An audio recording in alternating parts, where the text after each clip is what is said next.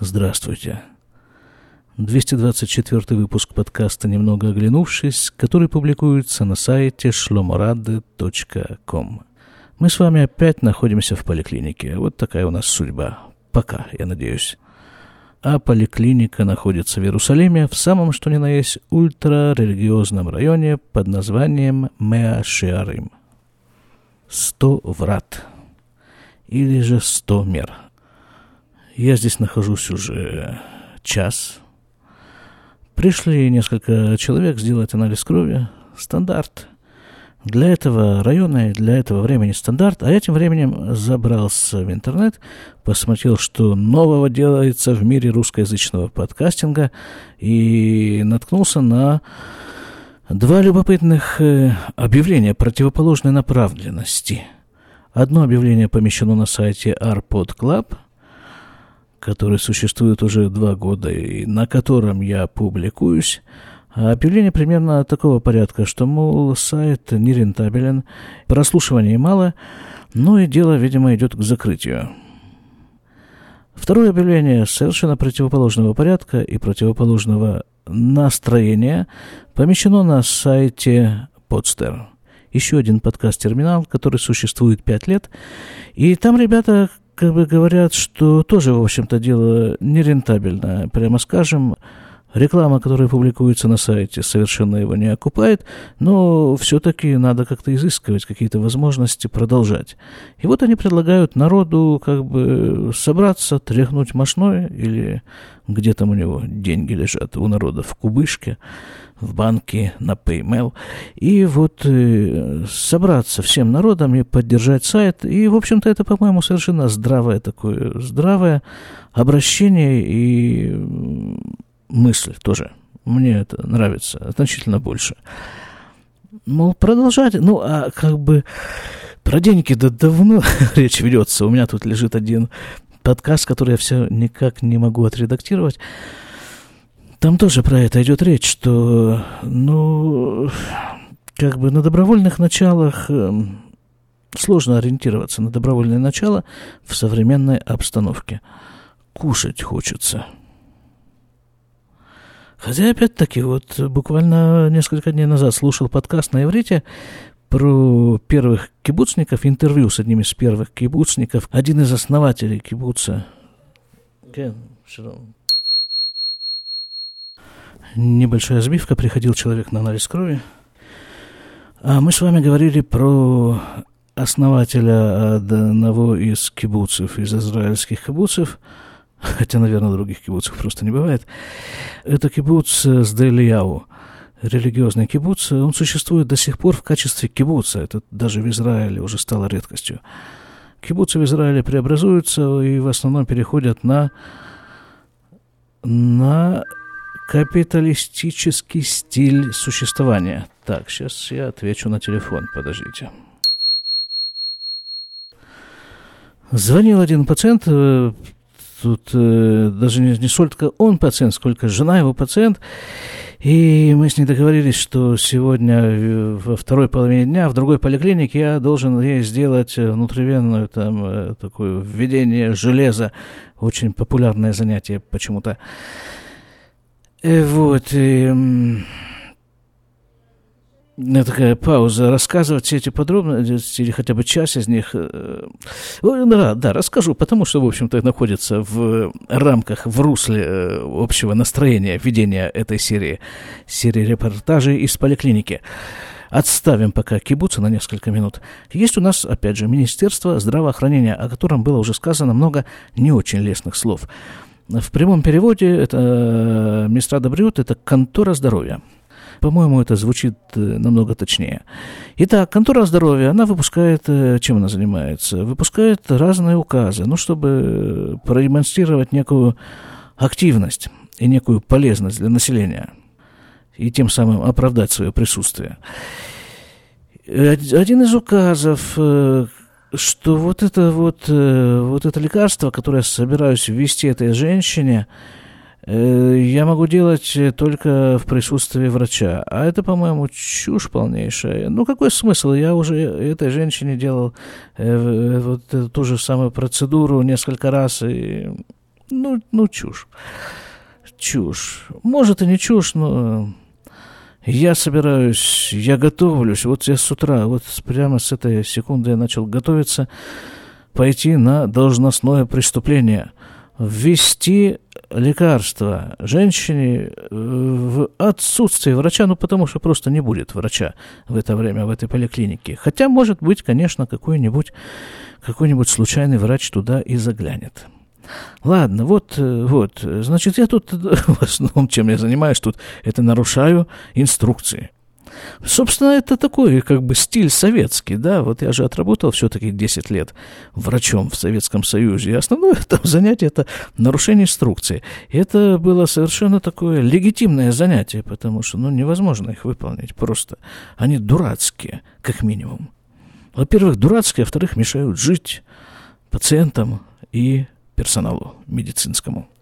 Да, продолжим. Итак, вот к чему я про кибуц-то начал рассказывать. В подкасте там этот вот старый кибуцник, который... Когда же это все происходило-то? Он говорит, что он 65 лет в кибуце. Вот давайте отнимем от 2016 года 65 лет и получим их где-нибудь примерно 1951 год. И вот с этого времени он в кибуце. И вот он описывает работу в кибуце, кроме всего прочего, работу в кибуце тех времен. Государство Израиль было основано в 1948 году, то есть это было буквально через 2-3 года после образования государства Израиль. И задача была, говорит, вот это вот Акама, ну, Акама от Мадинат Исраэль, это установление, что ли, поддержка государства. Ну, вот, собственно, людям нужно было сделать государство, своими руками его сделать. В кибуце они своими руками выращивали там всякую всячину сельскохозяйственную. И таким образом поддерживали государство. И он говорит, что ну, не было такого, вообще такого не было выражения «закончил работу». Что значит «закончил работу»? Ты закончил одну работу, начинаешь другую работу с раннего утра до самой-самой поздней ночи. Работа, работа и работа просто безостановочно. И это же, заметьте, не за зарплату, потому что это кибуц тех времен. Там получали все одинаково. Будь ты начальником кибуца или будь ты там сельскохозяйственным работником, всем выплачивали одну и ту же зарплату. Я захватил еще те времена, когда я 25 лет назад приехал в Израиль. Вот в том кибуце, в который я попал, Маган Михаэль, там все получали одинаковую сумму денег. Это даже не называлось зарплата, это называлось такцив. Эта сумма денег определялась количеством членов семьи. Это я к чему? Что даже кибуцники, даже в те времена и то получали какие-то средства для существования. А вот так вот работать вообще за бесплатно, причем ведь если этим делом серьезно заниматься, забирает очень много времени, настолько много, что на работу ходить некогда. Вот поэтому отчасти я и занимаюсь этим вот таким вот образом в последнее время. Сижу себе на работе в поликлинике и записываю подкасты, благо работа это позволяет делать. Это ведь тоже нарушение инструкции, кстати. А кроме того, я вижу, что вышел очередной подкаст у Чаймастера. Он называется «Предшабатнее 3». Хороший взял темп. Хороший подкастерский темп. И вот здесь, вот в шоу-нотах к этому подкасту я вижу такую запись. Свидетельства из Умани не будет. Может быть, у вас есть. Еще не слушая подкаст, я думаю, что я знаю, о чем идет речь. В прошлом подкасте, который вышел буквально несколько дней назад, он говорил, что один из его знакомых поехал в Умань. И другие его знакомые, насколько я понял, ездили в Умань, и он никак не может добиться от них ответа. А зачем они ездят в Умань? Что эта самая Умань им дает? Я так вскользь напомню, что Умань – это место, где похоронен Раби Нахман. Его еще называют Раби Нахман из Бреслова. Он основал хасидизм, который впоследствии получил название «Бресловский хасидизм». Вот, в частности, я тут же сразу прогоню рекламу. Вторая моя линейка, вот эта линейка называется подкаст-линейка «Немного оглянувшись». А есть еще вторая линейка, которая на самом-то деле, поверьте мне кажется, намного более, серьезно это понятно, но кроме того, более глубокая, скажем так. Это изначально так задумано. Вот, это вот более глубокая линейка называется «Сказочная история Раби Нахмана». Там 2 дня назад вышел очередной 95-й подкаст из этой серии. Да, так вот, зачем люди едут в Умань? Зачем хасиды, не только бресловские хасиды, а вообще масса народа едет в Умань, особенно много людей едет туда на Новый год. Что они там, что их манит, зачем? И Раби Нахман, Чаймастер на этот раз, хотел получить ответы от вот этого своего знакомого, когда он вернется из Умани, а это, видимо, уже состоялось, спросить у него, а что там в Умани, зачем ты туда ездил?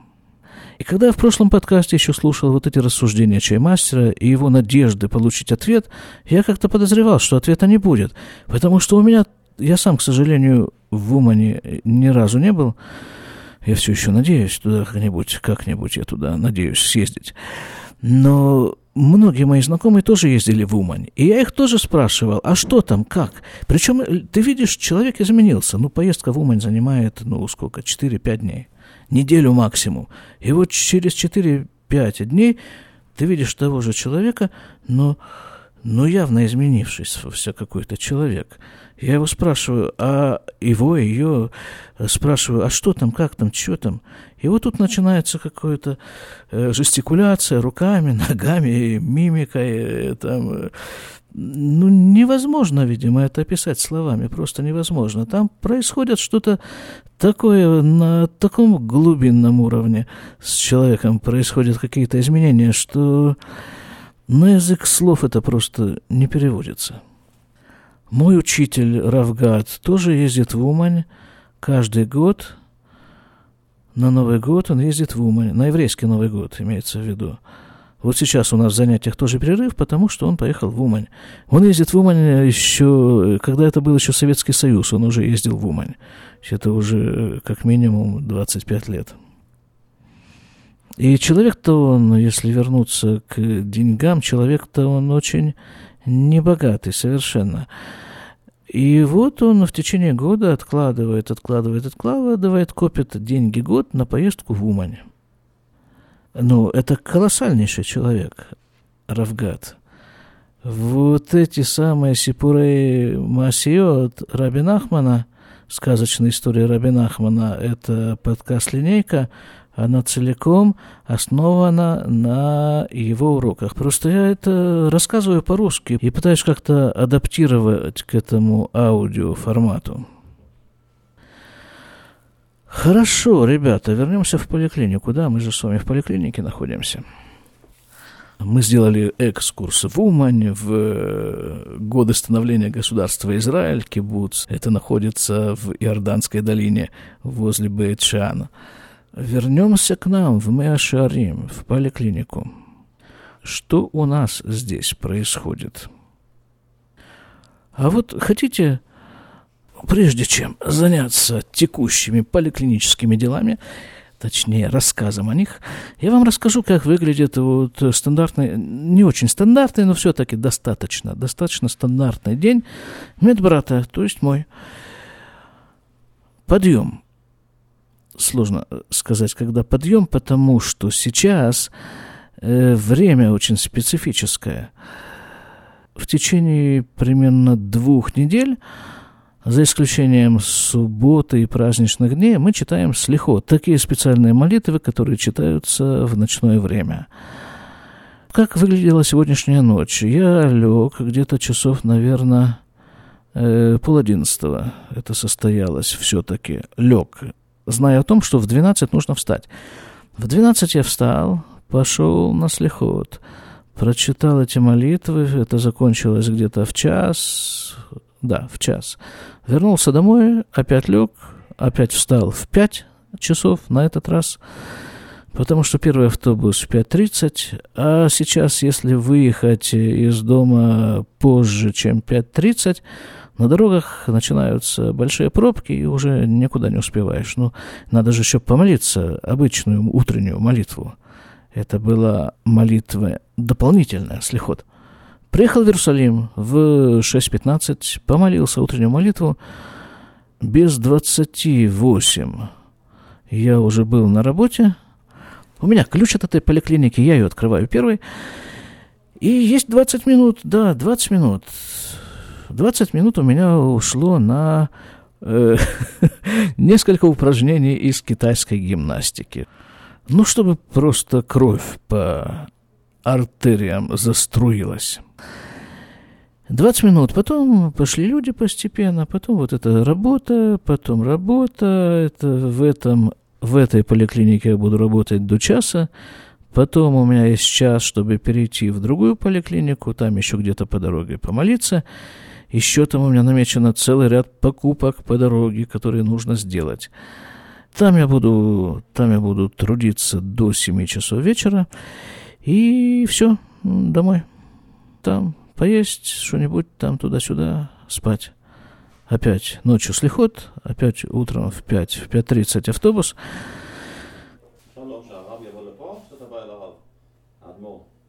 Адмор, ему яхолаву, что его? Конечно. О, сейчас должны привезти адмора. Это вот такое... Адмор, да, это Рашет и вот, это заглавные буквы Адунейну, Марейну, Верабейну. Адмор, это значит Адунейну, наш господин, Морейну, учитель, наш учитель, Верабейну и наш Рав. Так называют в каждом хасидском движении человека, руководителя этого хасидского движения.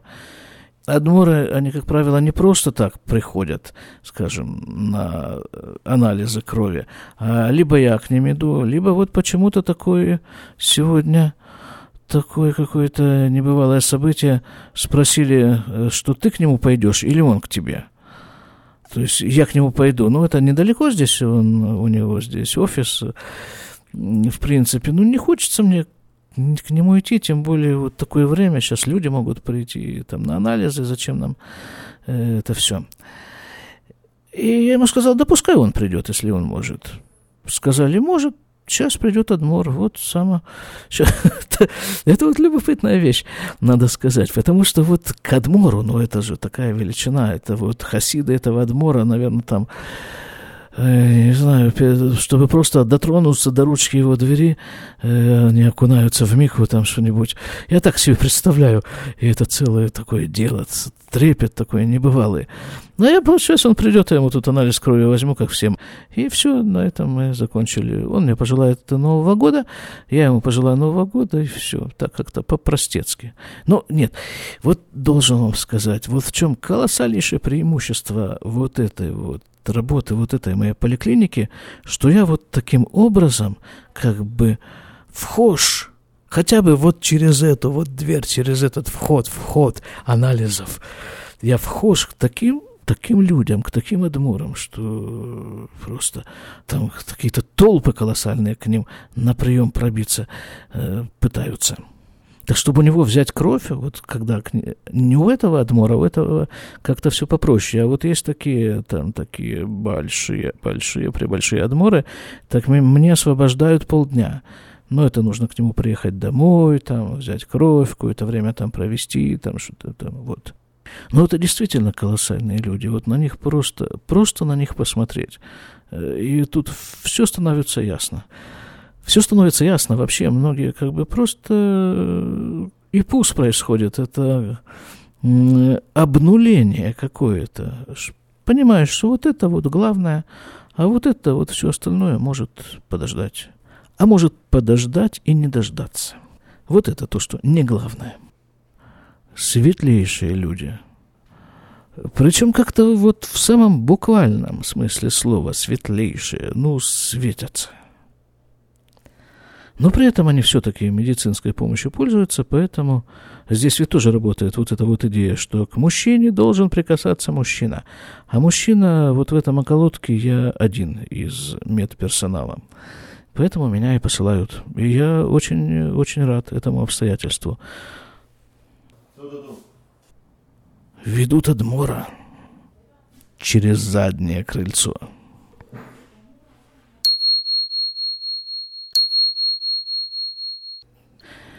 На часах 11:28 сделал себе чай.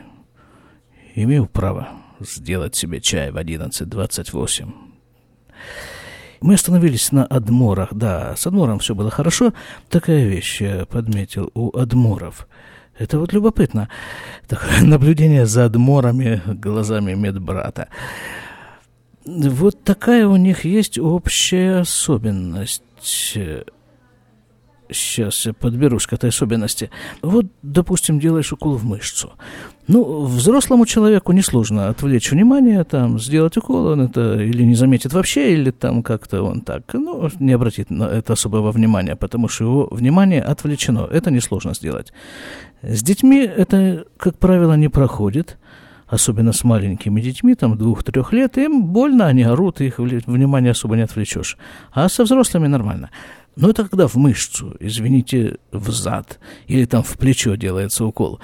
А когда в вену, тут особо манипулировать вниманием не получается, и все-таки человек это чувствует. Ну, самый терпеливый человек, он как-то поморщится хотя бы, или как-то поежится, вот когда игла входит в кожу.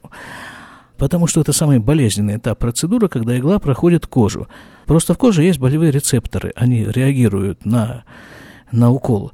А дальше в мышце там нет болевых рецепторов, и там уже в мышце можешь этой иглой елозить сколько угодно. Ну, более-менее. Так вот, когда в вену это чувствительно, и, как правило, человек хоть немного реагирует. Некоторые орут, некоторые в обморок падают, но это крайний случай. А вот у адморов, сколько я их помню, сколько уколов я им делал, ничего вообще. Вот такое впечатление, что ну не чувствует человек тело. Или это какой-то такой высокий уровень духовности, ну, не знаю, такой уровень, не знаю, абстрагирования, что ли, от тела, или просто, ну, вот надо сделать, надо через это пройти, и все. Ну, вот такая любопытная вещь у адморов происходит. Сколько он мне, вот этот сегодняшний адмор, благословлений благословлял на этот Новый год. Ну, если хотя бы часть из них исполнится, это будет очень-очень хорошо. Часть того, чем адморы занимаются, обычно, может быть, часть их функциональных обязанностей, если можно так выразиться, это благословлять людей. Вы думаете, почему у меня так все хорошо, слава богу? Да потому что к адморам вхож, хотя бы и с иглой, и со шприцем в руке. Одни сейчас у нас идут совершенно особенные. На прошлой неделе был Рош Ашана, Новый год. Потом был Цом Гедалия, пост. Вот в пост как раз я и делал свой последний репортаж из поликлиники предыдущий. А сейчас идут дни между Новым годом и Йом-Кипур. Это что-то особенное. Потом будет Йом-Кипур, а вот потом это через... Получается что? Получается через неделю буквально. Вот сегодня воскресенье, а в следующий понедельник Суккот. Уже строят Суккот тут во все такие временные домики, как правило, в этих районах, где я работаю, их строят из фанеры. И покрывают крышу либо пальмовыми ветвями, либо такими камышовыми настилками. Мне-то тоже нужно будет как-то выбрать для этого время, для того, чтобы построить себе суку там, возле своего дома. И тогда на неделю, начиная с понедельника следующей недели, на неделю мы переезжаем жить вот в эти вот временные жилища. Мужчины переезжают, во всяком случае. Они обязаны там есть и спать, как минимум. Ну и вообще просто сидеть, вот сидеть в суке. Это такое удовольствие, скажу я вам. Под это дело, конечно, подстраивается распорядок работы. отпуски, там полуотпуски, всякие вот такие вот праздничные и полупраздничные дни. Ну и люди, надо сказать, вот часть людей, которые сегодня приходили сдавать анализы, они пришли для того, чтобы врач им сказал свое решение насчет поста, потому что Йом-Кипур, а Йом-Кипур будет через 3 дня, в среду. Йом-Кипур – это пост, нельзя ни есть, ни пить, и некоторые другие вещи нельзя делать. Мыться, в частности, в течение суток, чуть больше суток получается, от захода солнца и до его следующего захода, плюс еще там прихватывается по полчаса. Это самый великий день в еврейском году, Йом-Кипур. День прощения, когда Всевышний прощает каждому еврею и всему народу Израиля, прощает его грехи. Самые длинные молитвы в этот день.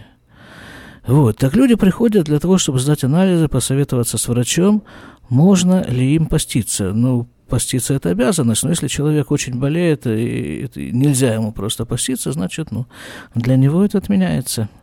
Вот этим сейчас и занимается израильская медицина в поликлиниках, во всяком случае, чтобы решить для каждого конкретного человека, который обращается, можно ли ему поститься в Йом-Кипур. А на улице предпраздничная атмосфера. Вот эти вот доски, да, из которых делаются сука, потому что там эти фанерные щиты скрепляются досками.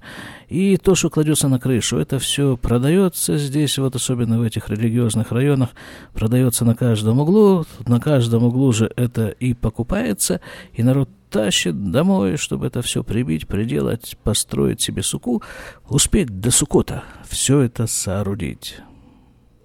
И плюс еще, конечно же, приобрести арбаминим, то есть 4 вида растений, которые тоже используются в Суккот. С ними молятся, ими делают определенные движения. Эти 4 вида растений – это этрог, люлав.